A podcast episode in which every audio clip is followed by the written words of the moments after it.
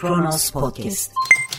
Ana muhalefet partisi liderinin telefonlarının dinlendiğini söylediği, bunun büyük yankı uyandırması bir yana hemen ardından İçişleri Bakanı'nın da dinlendiğinin iddia edildiği ülke Türkiye. 6 Aralık 2020 Pazar tarihli yorum seçkisiyle Kronos Podcast yayınından merhaba. Habertürk'le başlıyoruz. Kübra Par, Kılıçdaroğlu'nun dinlenmediğine kimse inanmaz diyor. CHP lideri Kemal Kılıçdaroğlu T24'te Murat Sabuncu'ya yaptığı açıklamada kendisinin eşinin ve çocuklarının telefonlarının dinlendiğini, bu yüzden ailesinin tedirgin olduğunu söylemiş. İçişleri Bakanı Süleyman Soylu, Sayın Kılıçdaroğlu'nun tamamen gündemi değiştirme çabasıyla yaptığı ve gerçekle hiçbir ilgisi olmayan açıklaması, devletimize ve güvenlik güçlerimizle ortaya koyulan tüm mücadeleye iftiradır diye yanıt vermiş, ardından da eklemiş. İstihbarat birimlerimiz yılda dört ayrı birim tarafından en az dört kez denetlenmektedir.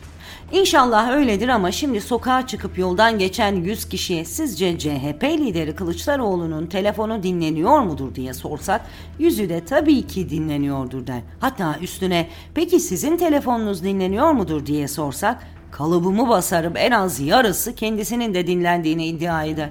Dolayısıyla Bakan Soylu görevi gereği hayal ürünü gerçek dışı dese de haklı veya haksız çoğu kişiyi inandıramaz muhalefet liderinin dinlenmediğine.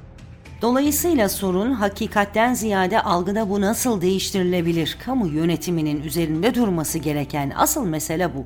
Sonuçta bu ülkede kimler kimler dinlenmedi ki? Başbakanlar, milletvekilleri, gazeteciler, iş adamları, bürokratlar, ne kasetler ne tapeler döküldü ortalığa. Günün sonunda sadece siyasetçiler değil, bakkalından manavına hepimiz paranoyak olduk. Dinlemeler konusunda bazı yasal düzenlemeler yapılsa da endişeler geçmedi. Telefon anketlerinden bile ürküyor artık insanlar. FaceTime mı daha güvenli, WhatsApp mı, Telegram mı yoksa Bip mi diye birbirlerine soruyorlar. Kaldı ki bence İçişleri Bakanı Soylu da ne olur ne olmaz diye dikkat ediyordur telefonda konuştuklarına. Kılıçdaroğlu şüphe etmiş çok mu? Kübra Par'ın satırlarıydı. Habertürk'ten sonraki durağımız Cumhuriyet. Muhalefete net ve cesur olmayı öneriyor Işıl Özgen Türk. Türk halkı koyun değildir. Kimse alınmasın. Ne demek istediğimi açıklayacağım. Diyelim ki CHP ve HDP belli ilkelerde anlaşıp birlikte iktidara yürümeye karar verdiler. İktidara geldiklerinde ekonomiyi düzeltmek, rayına yeniden oturtmak için bir planları, programları var mı? Diyelim ki ben küçük ölçekli bir işletme sahibiyim. Koronadan ötürü iyice çökmüşüm. Beni ne tür bir iktisadi programla yaşama katacaklar? Kimselerin bunlardan söz ettiği yok. Çok basit bir şey. Muhalefet demeli ki iktidara geldiğimizde halkın ödediği taşıt geçmeyen köprülerin geçiş parasını kaldıracağız. Şirketlerin silinen vergi borçlarını yeniden yapılandırıp buradan gelecek paralarla kapatılan şeker fabrikalarını yeniden açacağız. Hangi partinin bu konuda bir çalışması var? Doğrusu bir markete gittiğimde ağlamaklı oluyorum. Kırmızı mercimeği bile dışarıdan alıyoruz. Geçen yazımda da belirttim. Gariban yiyeceği kuru fasulye 30 lira. Diyelim ki başa geldiniz. Tarım alanındaki yabancı kotaları nasıl kaldırıp yerli tohuma ve yerli üretime geçeceksiniz? Bunun için partililerin yaptığı detaylı bir çalışma var mı? Bölgelerin tarım potansiyelleri yeniden nasıl canlandırılır? Trakya'nın yok edilen ayçiçeği yeniden nasıl güneşe bakacak? Çukurova yeniden nasıl pamuğun beyazına bürünecek? Konya Ovası yeniden nasıl buğday başaklarının rüzgarda nazlı nazlı salındığı bir ova olacak? Usuldan eğitime gelelim. Ben üniversitede okurken o yıllarda başlatılan özel okullara isyan edip üniversite işgal etmiştik. Şimdilerde özel üniversitelerden, özel liselerden geçilmiyor. İlkokullar bile özel. Ayrıca kendi alanında uzman binlerce üniversite, lise hocası KHK ile görevlerinden uzaklaştırıldı. Birileri çıkıp söylesin, binlerce genç insana, binlerce veliye umut olacak bir program önersinler. Söylemek hoşuma gitmiyor ama siz insanlara umut aşılamazsanız kimseler peşinizden gelmez.'' Şimdi gelelim ülkemizin engellilerine. Bu bilgileri bir Avrupa Birliği projesinde çalışırken öğrendim. Ülkemizde 12 milyon engelli var. Işıl abartma demeyin. Görmediğimiz, duymadığımız için onları yok sayıyoruz. Hadi bir engelli arabasını banka kapılarından ya da resmi bir dairenin kapısından sokmaya çalışın. Başaramazsınız. Kim akıl verdiyse verdi. Ülkemizin gelmiş geçmiş sağ iktidarları içinde engelli yurttaşlara belli kolaylıklar getiren AKP iktidarı oldu. Hem engelli kişiye hem de ona bakana belli bir para veriliyor. Tayyip Erdoğan bir seçim konuşmasında şöyle demişti. Benim 24 milyon taş gibi oyun var. Evet var. 12 çarpı 2 eder sana 24.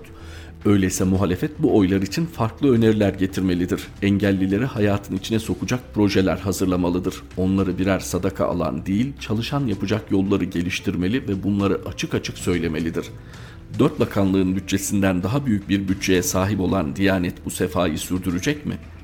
Öte yandan milyonlarca kişiyi ilgilendiren asgari ücret. Evet asgari ücret insanların yaşaması için en az 4000 Türk lirasına çekilmelidir. Tamam iktidar saraylardan çıkmıyor ama muhalefet artık iktidarın oluşturduğu gündemle hiç ilgilenmemeli. Her an her yerde asgari ücreti gündeme getirmelidir. Aksi takdirde her şey yine eski tas eski hamam devam edecektir.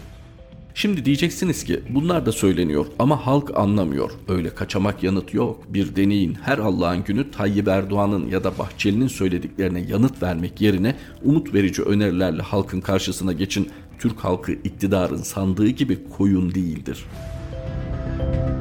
Işıl Özgen Türk'ün satırlarıydı. Cumhuriyetten sonra hürriyete geçiyoruz. İlber Ortaylı son yıllarda ciddi artış gösteren bir konuyu ele alıyor. Köşe yazarlığında 20 yıl geçti, Türkiye'nin yarası değişmedi. Beyin göçü. Gerçi gençlerini dış dünyaya yollayan tek ülke Türkiye değildir. Lakin Türkiye'ninki gerçek anlamda bir beyin göçüdür ve şaşarak izleyeceğimiz bu göç tarihinin acı gerçeklerine Türkiye toplumu hala nasıl dayanıyor ve halen nasıl beyin üretimi içinde bunu tartışmak ve tespit etmek çok zor.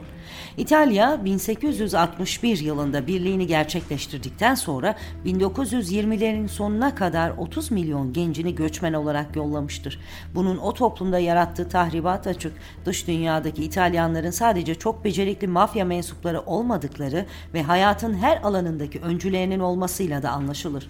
Bilhassa 2. Dünya Savaşı'ndan sonra Türkiye'nin kaderi tıbbiye ve mühendislik mezunlarının birkaç ay içinde Birleşik Devletler, Kanada ve Almanya'ya gitmesiyle çizilirdi. Göç durmazdı. Mesleğin ileriki yıllarında da devam ederdi.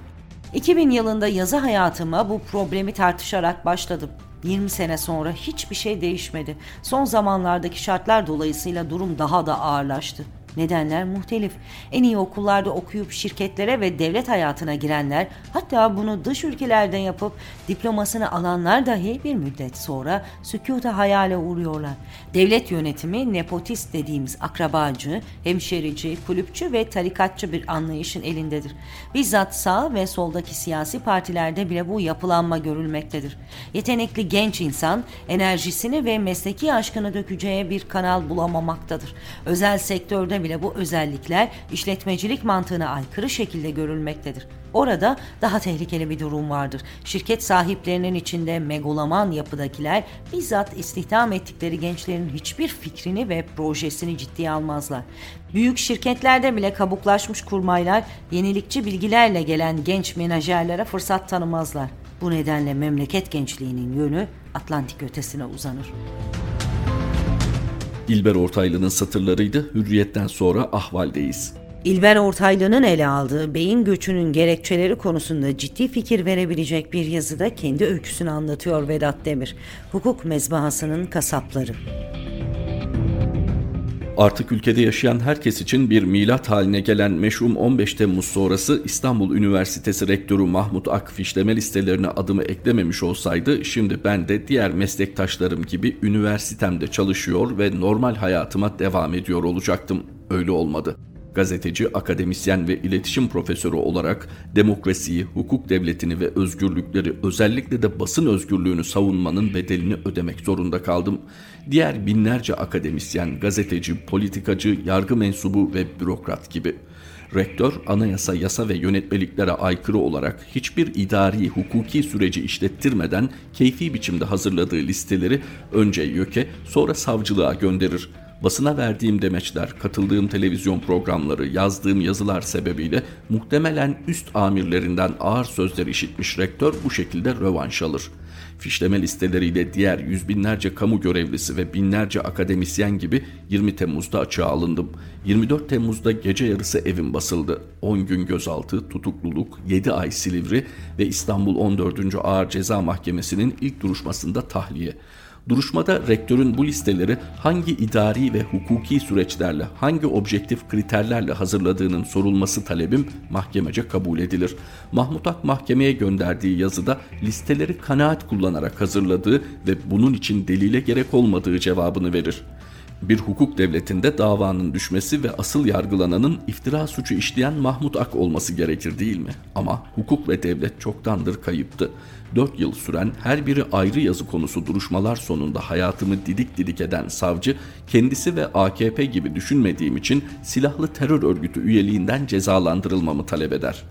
Mütalada ne silah, ne terör, ne örgüt, ne üyelik ne de bunlarla ilgili bir delil bulunur. Yeni rejimin Türkiye'sinde bunlara gerek de yoktur. Hayal gücünün sınırlarını zorlayan savcı için suç delilleri KHK'de ihraç edilmiş olmak, 5 adet 1 dolar, kişisel notlar, farklı görüşlerdeki akademisyenler arasındaki WhatsApp mesajları, kütüphane ve dijital arşivimdeki 20-25 sene öncesine dayanan gazeteler, kupürler, mülakatlar, haberler, yazılar, 2003'teki akademik bir makalenin görseli, bir de 18 Nisan 2016 tarihinde Yarına Bakış gazetesinde yayınlanmış İnsan Hakları ve Demokraside Sınıfta Kaldık başlıklı yazım. Akademisyenin, gazetecinin fikirle, gazeteyle, makaleyle, yazıyla ne işi olabilir ki? Savcı distopik romanlardaki gibi teknoloji el verse beynimdeki düşünceleri bile kaydedip mütalaya ekleyerek suç delili üretecek derecede gerçeklikten uzak ve önyargılı görünüyordu fabrikasyon iddialarla ülkenin itibarlı, onurlu bir iletişim profesörünü silahlı terör örgütü üyeliğiyle suçlamak herhalde en çok katliam yapan, insan öldüren, silahlı, bombalı, eli kanlı gerçek teröristleri sevindirir, onlara hak etmedikleri bir onur ve kariyer bahşederdi.'' Ömrünü ülkesinin daha özgür, yaşanılabilir bir yer olmasına, bilime, eğitime adamış, binlerce öğrenci yetiştirmiş saygın bir akademisyene silahlı terör örgütü üyeliği gibi ağır, haksız, insafsız bir suç bu kadar sorumsuzca isnat edilebilir, insan hayatı, onuru, haysiyeti bu kadar ucuz olabilir miydi?'' mesleğine azıcık saygısı olan bir savcı önüne gelen dosyada kanuna aykırı eylem var mı yok mu bakmadan keyfe keder ve keyfi ceza vermek için gerekçe üretmeye çalışabilir miydi?'' Savunmamda bütün bunları belirttim. Her şeye rağmen beraat ümidim yüksekti. Dört yıldır uyduruk bile olsa bir gerekçe bulamayan olağanüstü hal komisyonu başvurumu sonuçlandırmamıştı. Mahkemeden sonra üniversiteme dönme hayalleri bile kurmuştum. Nihayet dört yıl sonra karar duruşması için tarih verilir. Normal şartlarda yıllardır yargı sürecini yürüten, size sorular soran, yüz yüze tepkilerinizi ölçen, binlerce sayfalık dosyayı ilmek ilmek ören yargıçların karar vermesini beklersiniz değil mi?'' Adil bir yargılama da öyle olmalıydı tabii ki ama son anda karar duruşmasında mahkeme heyeti tamamen değişir ve başkanlığa Akın Gürlek atanır. Akın Gürlek son dönemdeki tartışmalı siyasi davaların joker ismi. Rejim muhaliflerine ceza yağdıran bir yargıç. Selahattin Demirtaş, Sırrı Süreyya Önder, Barış Akademisyenleri, ÇHD'li avukatlar, Canan Kaftancıoğlu, Sözcü Gazetesi davalarında hep o var. Anayasa Mahkemesi'nin Enis Berberoğlu'nun yeniden yargılanması kararını uygulamayan mahkeme başkanı. Can Dündar'ın mallarına el konulması kararı da aynı kişiye ait. Dolayısıyla akademisyenlerin kaderi de belli olur. En son duruşmada avukatların sözlü savunmasına bile izin verilmez. Hızlıca beraat talepleri alınır. 10 dakika ara ve cezalar. Önceden alınmış kararlar hükme dönüştürülür. 6, 7, 8, 9, 10 yıl cezalar verilir akademisyenlere. Hem de ortada somut hiçbir suç delili olmamasına rağmen. Avukatım 6 yıl 7 ay ceza aldığımı söyleyince şoke oldum. Duyunca kendimden korktum bir an. Dr. Jekyll ve Mr. Hyde aklıma geldi. Acaba çok büyük suçlar işlemiştim de farkında mı değildim? Bir tarafım canavarken bir tarafım gayet iyi miydi?'' Mahkeme duruşmalardaki iyi hal ve tavırlarından dolayı bir yıl indirim yaptığına göre öyle olmalıydı. Şakası bir yana son dakika atanan bir yargıcın binlerce sayfalık dosyayı okuması, iddiaları, savunmaları, delilleri incelemesi, onlarca kişiyle ilgili farklı değerlendirmeyi bir de başka davalara baktığı düşünüldüğünde kısa zamanda yapması ve adil kararlar vermesi mümkün müydü? Peki böylesine acımasız, zalim, gaddar, insanlık dışı kararları bir yargıç nasıl verebilir? Ortada bir suç olmadığını onlar da biliyor. Ülkeye hukuk geldiğinde bu davaların hepsinin düşeceğinin onlar da çok farkında. Bu ancak saf kötülükle izah edilebilecek bir şey. Başka bir açıklaması yok. Ahmet Altan'ın deyimiyle rejimin hukuk mezbasında yargıç kisveli kasaplar aldıkları talimatlarla yüz binlerce insanı hunharca biçmeye devam ediyor.'' Ahvalden aktardığımız Vedat Demir imzalı satırlar bu birlikteliğimizdeki son paylaşımımızdı. Gülden Gül Batıbay Şahin. Ve Mehmet Şahin yeni yorum seçkimizle Kronos Podcast yayınında tekrar buluşmak üzere. Hoşçakalın. Kronos Podcast